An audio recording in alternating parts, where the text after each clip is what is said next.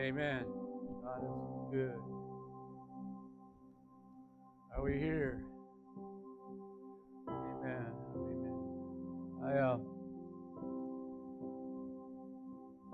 I woke up in the early morning. I get not yesterday, but the, well, it was I think Friday night, Friday early. I can't early Saturday morning, and I, and his verses were on my mind.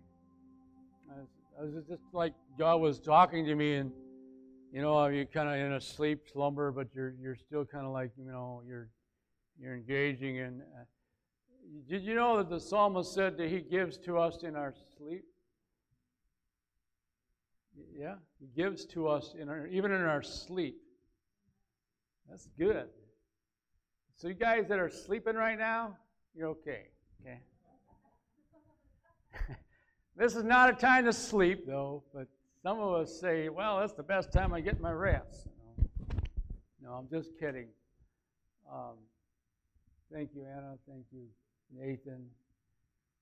Hey, your mom is here, Nathan. How you doing? And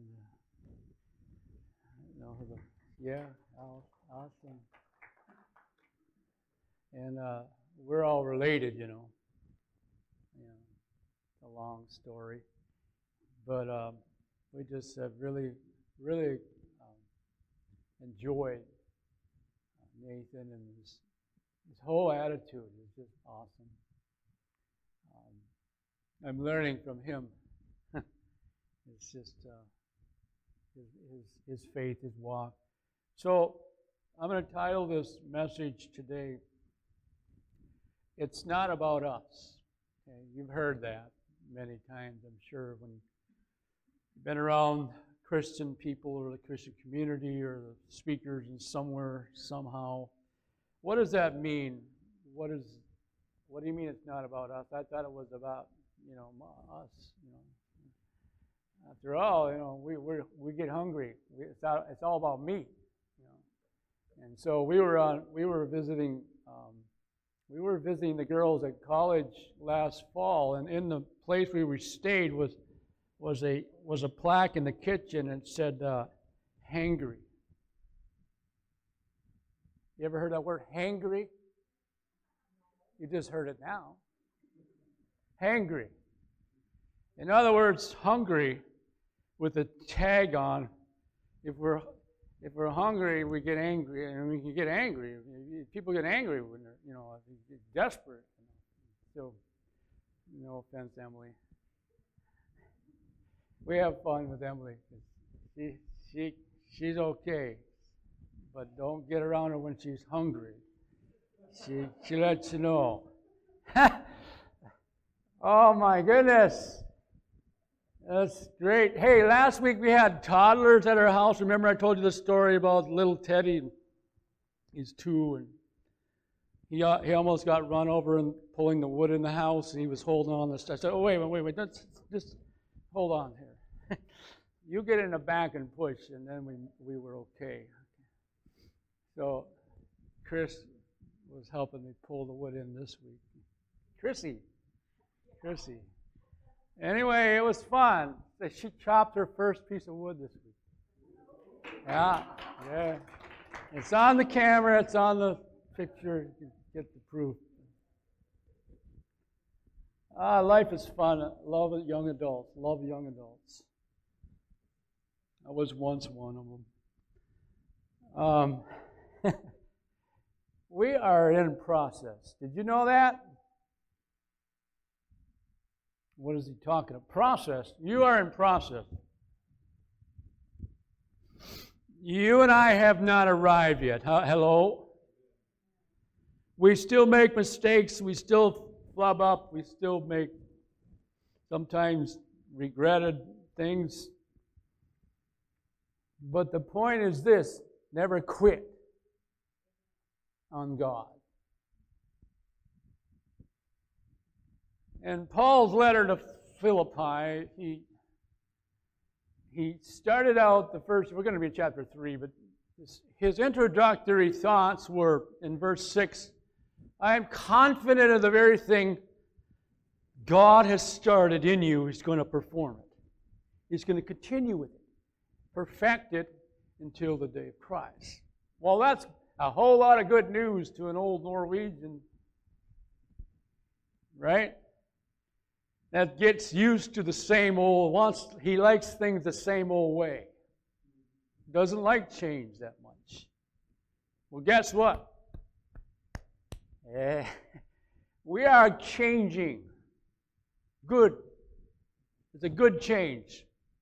With Christ in us, we are changing, hopefully day by day. And what, what, what are we changing to become? We're hopefully, God willing, with God's help, we're becoming more like Jesus in his nature. We'll never, we'll never get there on this earth totally,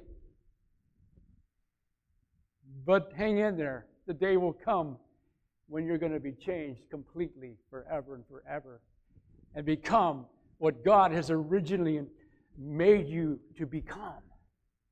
You're not there yet. You and I are not. It's not really about us, it's about what God is doing in us. And so I've taken this little bit of thought. It's not about us. When Paul wrote in chapter 3, he began to list his credentials. Right? Paul was a learned man. He was academic student. He had he had it all down. He knew the law. And he takes his thoughts, and I'll read from verse, I'm going to start out about verse, um, I got ahead of myself a little bit. I'm going to come back around, okay? I'm going to jump to the second chapter, so to speak, of the book and come back to the first. So, verse 8, he says, More than that, I count all things to be lost in view of the surpassing value of knowing Christ Jesus my Lord, for whom I have suffered the loss of all things. What in the world are you saying? It's kind of like when Peter said, Paul's, Paul's letters are sometimes hard to understand. Paul was a, was a learned man. He could speak and he could reason and he could stand up to the toughest. But he had something going for him was God the Holy Spirit in him. And so we read on that verse, he lost, he suffered the loss of all things. Paul suffered a lot of loss in his life physically and a lot of setbacks, a lot of pain, a lot of things he endured. But he said it doesn't matter one iota. It doesn't make, it doesn't, it, he called it rubbish. Some translation called it dung. Rubbish. Nothing matters. But that I may gain Christ and be found in him, not having a righteousness of my own, not a self righteous. Look what I've done. Well, if you only knew how much I knew. no. Perhaps some of the most profound words came from a highly, I don't remember his name, but I heard it in Bible school man that was highly esteemed, written many books, walked with God, and he was asked a question What's the, that's the main thing? He said, Jesus loves me. Yes, I know. Or the Bible tells me so. Keeping it simple. I like it simple. Keeping our focus on the one who went after, chose to eat with, chose to heal the leper, the unclean, the one who was outcast and the Samaritan woman. You don't sit and you don't talk to Samaritans. You're a Jew. Right? Jesus surpassed all expectations. He confused some people. He took what was the law and he brought it down to the heart. And what Paul starts out, I go back now to the first beginning of his chapter. Paul is addressing this very thing that people are hung up with in the church, in his church, in his in the church of Philippi. They were hung up, and some were troubled. And what Paul's saying, finally, brethren, rejoice in the Lord. Verse 1, chapter 2. That's a good way to live, isn't it? Well, I mean, it didn't, it didn't plan on having that deer hit the hood, but it, it happened. Sorry, Nathan. And what an attitude. He, it took him a while to get there, I'm sure. You start to, you start to take on what, what is really, what, what, okay, what could have really happened? What could have been worse? Life is, life is full of a whole lot of setbacks and uh, unfamiliar, unplanned. You know, so Paul would write several times, if the Lord permits. Right? He lived his life in that thinking, if the Lord allows us, we're going to get to your place. He was never so sure that, yes, we're going to be there at such and such a time, and it was what they didn't live that way. How about thinking this way? Maybe the Lord has something else in mind. You know what that does to us? It puts the responsibility on the Lord and not yourself. All of a sudden now he's in the he's in the driver's seat. And you're you're riding with him. All of a sudden life takes on this. What is the Lord up to today? And how can I get in on it? How can I be a part of it? And He wants you to be a part. He wants to do something that is tailor made for you. He has created you for one reason only for Himself. And He's going to use your set of circumstances. Very oftentimes, He uses your set of circumstances to bring glory unto His name. Rejoice in the Lord. That was the way Paul lived. Rejoice, rejoice, rejoice. You see it over and over and over again. Why should we rejoice when something goes wrong? Because the Lord's still with you. He doesn't bail on you. You, you are not you're not going to be uh, controlled by what circumstances may be. You can let the Spirit of God controlling you inside. So he says, I write these things it's no trouble. I'll write this is another time around. He's writing again, another a, letter, a way to, to encourage the people of God. Verse, verse 2, he says, Beware of the dogs. Beware of the dogs. Now, he's referring to people that are evil workers. When I grew up by Aiken, there was a certain part of, certain part of Aiken, they called it Dogtown. you remember? I don't know if any of you, you could Dog town. Well, why did they call it dog town? Because there were so many dogs in that part of the community. I don't know my mom came up with that one. Dog town. But there are certain parts of our of our community or in certain certain parts of our nation. There's a certain air and, and opposition towards God and the things of God. They, they try to get into the church. Sometimes they get into the church. None of you are that here, so relax. You're okay. But why would Satan, what, just think about it. Satan wants to attack the church, especially those who are close to God. And he wants to get you discouraged if you can. And so here's the, here's the thing he does. He takes, he takes truth and messes with it. He takes truth and makes part truth and then untruth.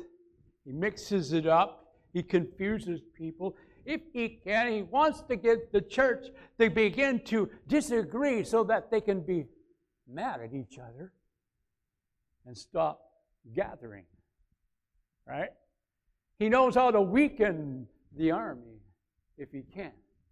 But I'm here to say the enemy is under our feet. The enemy is under your feet. You have the authority in Jesus to pray in Jesus' name, and the devil has to run. Resist the devil. Draw near to God, says, and he will draw near to you. I don't know about you. Devil doesn't like where there's a, an atmosphere of praise and worship. The devil doesn't like when people are praying by the Spirit of God leading them. The devil can't stand when we pray in Jesus' name, and especially when the blood of Jesus is applied. He is done. That's where he was defeated. That's where he thought he had Satan, but in actuality, he was defeated. In Genesis, you see this right away in the, in the beginning. Satan had a blow to his head. Satan would bite Jesus on the heel, that's the cross. But Satan took a blow. He knocked him He put him in his place. He can only go so far. He can only go if God allows it, as Job learned. He gave permission. You are in good hands.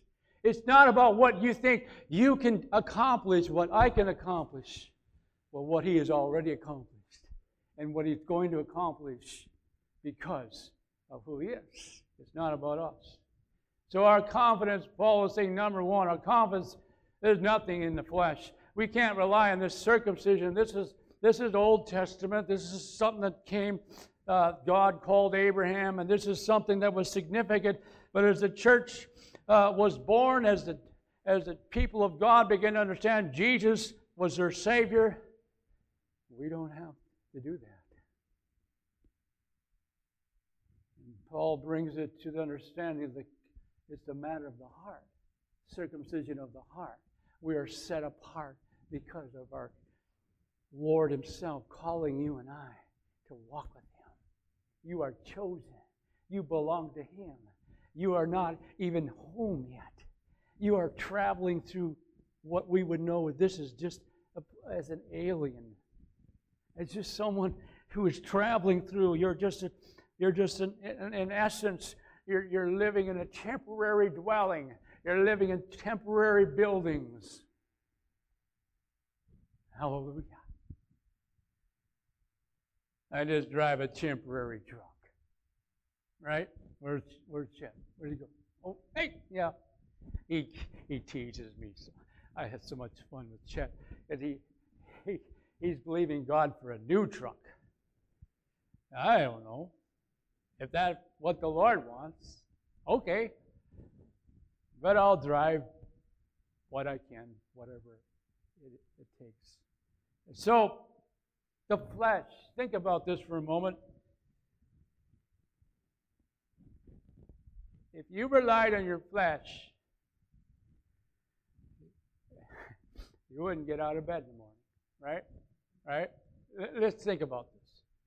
If you listen to, just listen to your flesh, right? I would find every, every excuse that the flesh would say, well, you're tired. Oh, you know, it hurts. We just we, we just freeze up. We start to rely on our flesh, all of a sudden everything is overwhelmed. All of a sudden, the whole earth, the sky is falling. Right?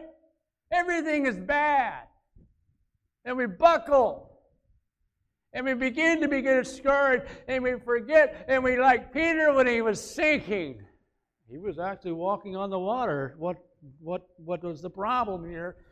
Is he took his eye off Jesus. And some of us are, we, we've all been there. We, we've done pretty good, but then it really, things begin to happen. It snowballed and we went under. This can't be happening. We relied on the flesh. What do you do? He cried. What do you do when you're going under? You cry to Jesus. What do you do when you feel, I can't take it anymore? You cry to Jesus, number one. He hears your cry. He will be there. He doesn't leave us or forsake us. You see, Romans 7 18, Paul was describing this kind of a battle that was going on in the, between the flesh and the spirit. And he talked like this, kind of confusing. He say, I know what to do, but I have a hard time doing it. I know what is right, but my flesh is messing with me. I read the verse. For I know that nothing good dwells in me, that is in my flesh. For the willing, the willing is present in me, but the doing of the good is not. In other words, he's he knows what's right, but he's he knows he should pray, but uh, I don't watch the TV. Okay, now I'm stepping on toes. I'm saying, what is the voice of the Holy Spirit saying to us? And here's the deal I'm still learning to recognize the voice of the Holy Spirit, the voice of God. We are still all learning. We are still we are all still in process. And hopefully we're getting more and more sensitive to the leading of the Holy Spirit. Because I know if I only listen to my flesh, I will begin to go down, I will begin to go under, I will begin to drown, I will begin to flounder. But when I look to the Lord, when I call upon His name, and so as Paul was describing in another place, in another letter, in the letter of Second Corinthians specifically, he was talking about something that was like a thorn in his flesh. Remember that? And he, he didn't really say what it was, but it was, it was some kind of weakness. Guess what? While we're on this earth, we all have some weaknesses, right? We all have some weaknesses. You and I know what our weaknesses are. Probably, uh, probably could take we don't want to name, we're not going to name them. We just know we know we know what our weaknesses are. And Paul asked the Lord to help him, and Paul's prayer was not answered in the way that Paul wanted. Maybe he wanted it to just be taken away so he didn't have this weakness. Rather than taking it out of Paul's life, the Lord says to him, I will be your strength. I will be you, you will be stronger because your weakness will, uh, will help you depend upon me. Now that's that's not the natural man thinking, is it? We want to get we want to we want heaven now. Right? We want we want things to be perfect now. How many know that's not going to happen? Right? As long as we're on this earth, this fallen world, we're going to have one thing after the other. Not about us. But we're looking forward to the day when we're going to be changed. We'll get to that later. Paul's desire was that it, was it was just all about, okay, Jesus, you're in this. You're in my life. Paul's desire was to know God. It was it wasn't about he had to shift his thoughts off of himself. You see, because in my weakness, he is made strong. And so when I start to think, oh, how am I going to do this? And oh, how is this all going to get done? And oh, my goodness, oh, my Christmas is coming, and the family's coming, and all this stuff, all this stuff, and all this stuff.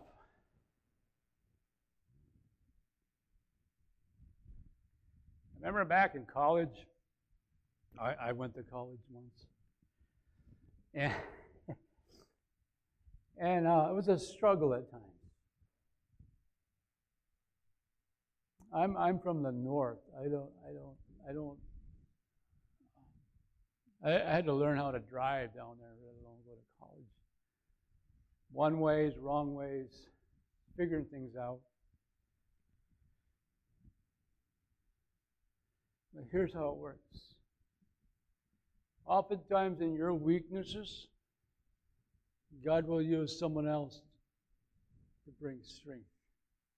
The body of Christ, remember that phrase? Where one is weak, the other is strong. All of a sudden, oh, we can't do it by ourselves. We're not supposed to do it all alone.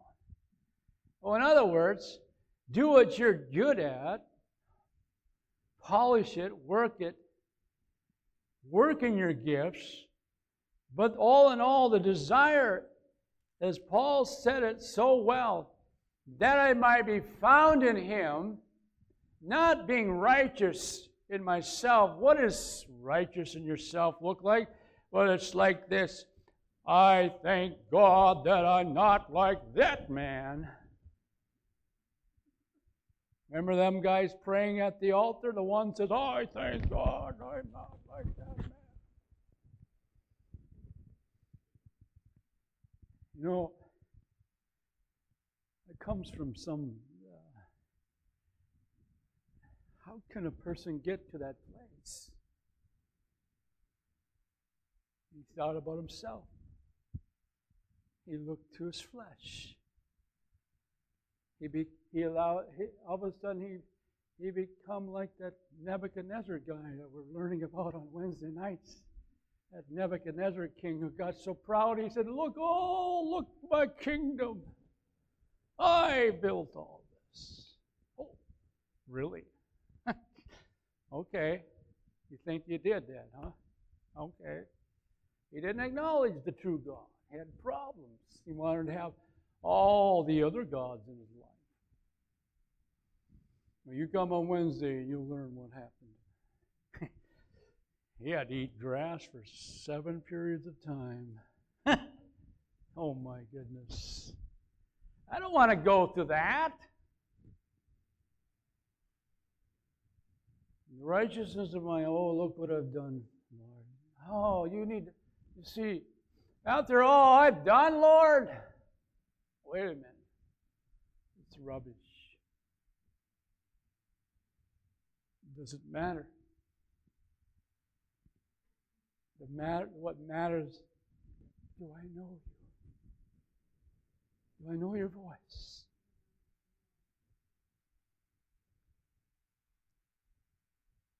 Am I sensitive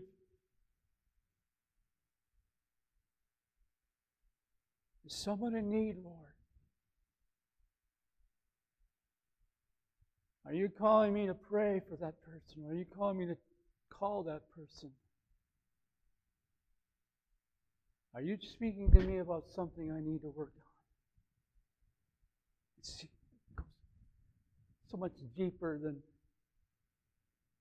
the resume. And the good news is this the more we realize we can't, but He can, the better we are off. I can do all things, Paul said, through Christ who strengthens. Because the same power that raised Jesus from the dead is living in you. And so that battle that you and I are dealing with, the flesh versus the spirit, how to battle that is to keep calling on Jesus, going back and back and back.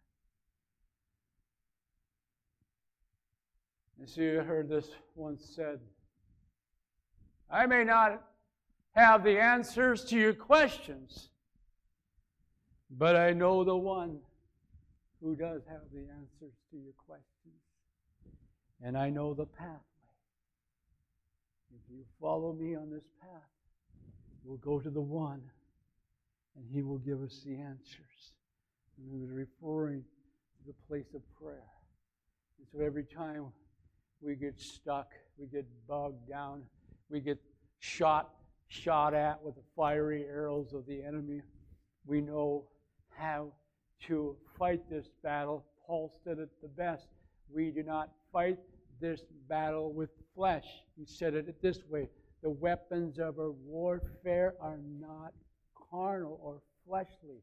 In other words, you're not going to win by taking a baseball bat and hitting things. It might feel good for the flesh for a while, but that doesn't do much at all, really. Just wrecks things.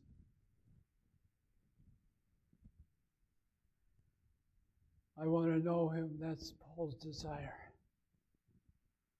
And he's willing to admit if it's even involves pain. Look at these verses following verse 10. That I may know him, the power of his resurrection. Listen, you have to have a dying experience to have a resurrection. Right? You have to experience death. And the fellowship, look at this, of his sufferings. Wait a minute. Oh, Jesus said, Come to me and I'll make your life merry. Oh. He said, Anyone wants to come after me, let him take up his cross. And so there's this thinking. There's this thinking. Am I willing to follow Jesus if it costs me hard things? Pain. Sometimes we face rejection as followers of Jesus. Sometimes we're misunderstood. Sometimes we may be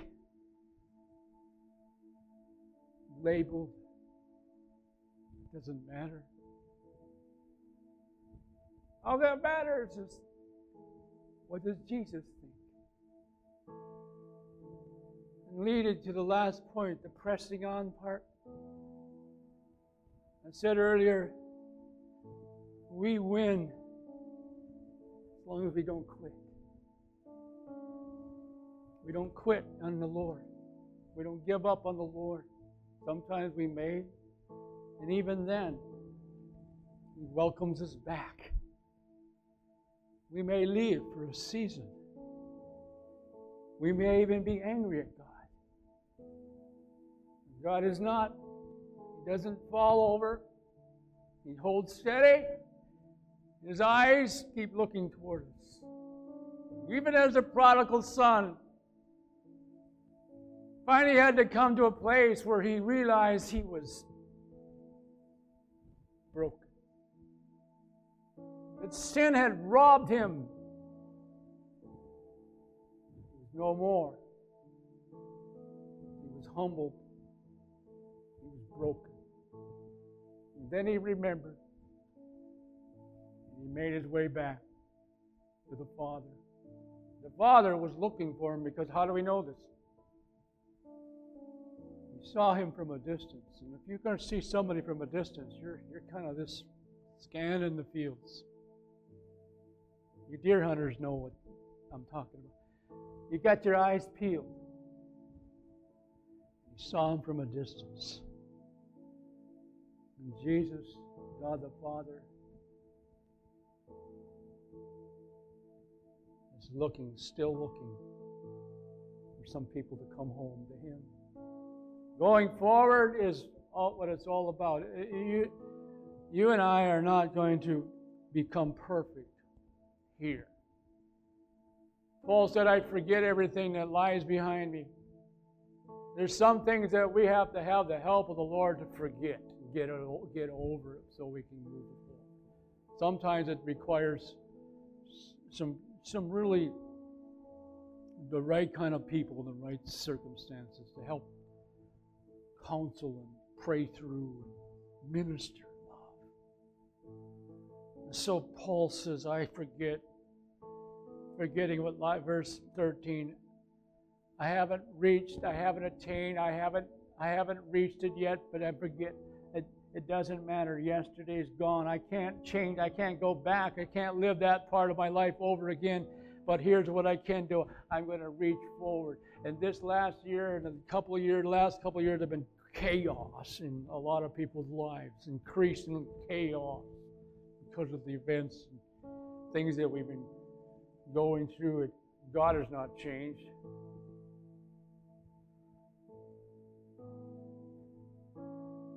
God hasn't God hasn't changed his attitude toward you. So I'd like us to pray this closing time of the service. Lord, have I have I uh, am I in the right place I want you to be pleased, and, and, and the way you're pleased is that I simply surrender all that I I'm trying to do and all that I am, and all that I've messed up on. I confess my faults and sins and shortcomings and confess them, and then you take them and heal, forgive. And I can only move on from this point, so I pray right now that you help us.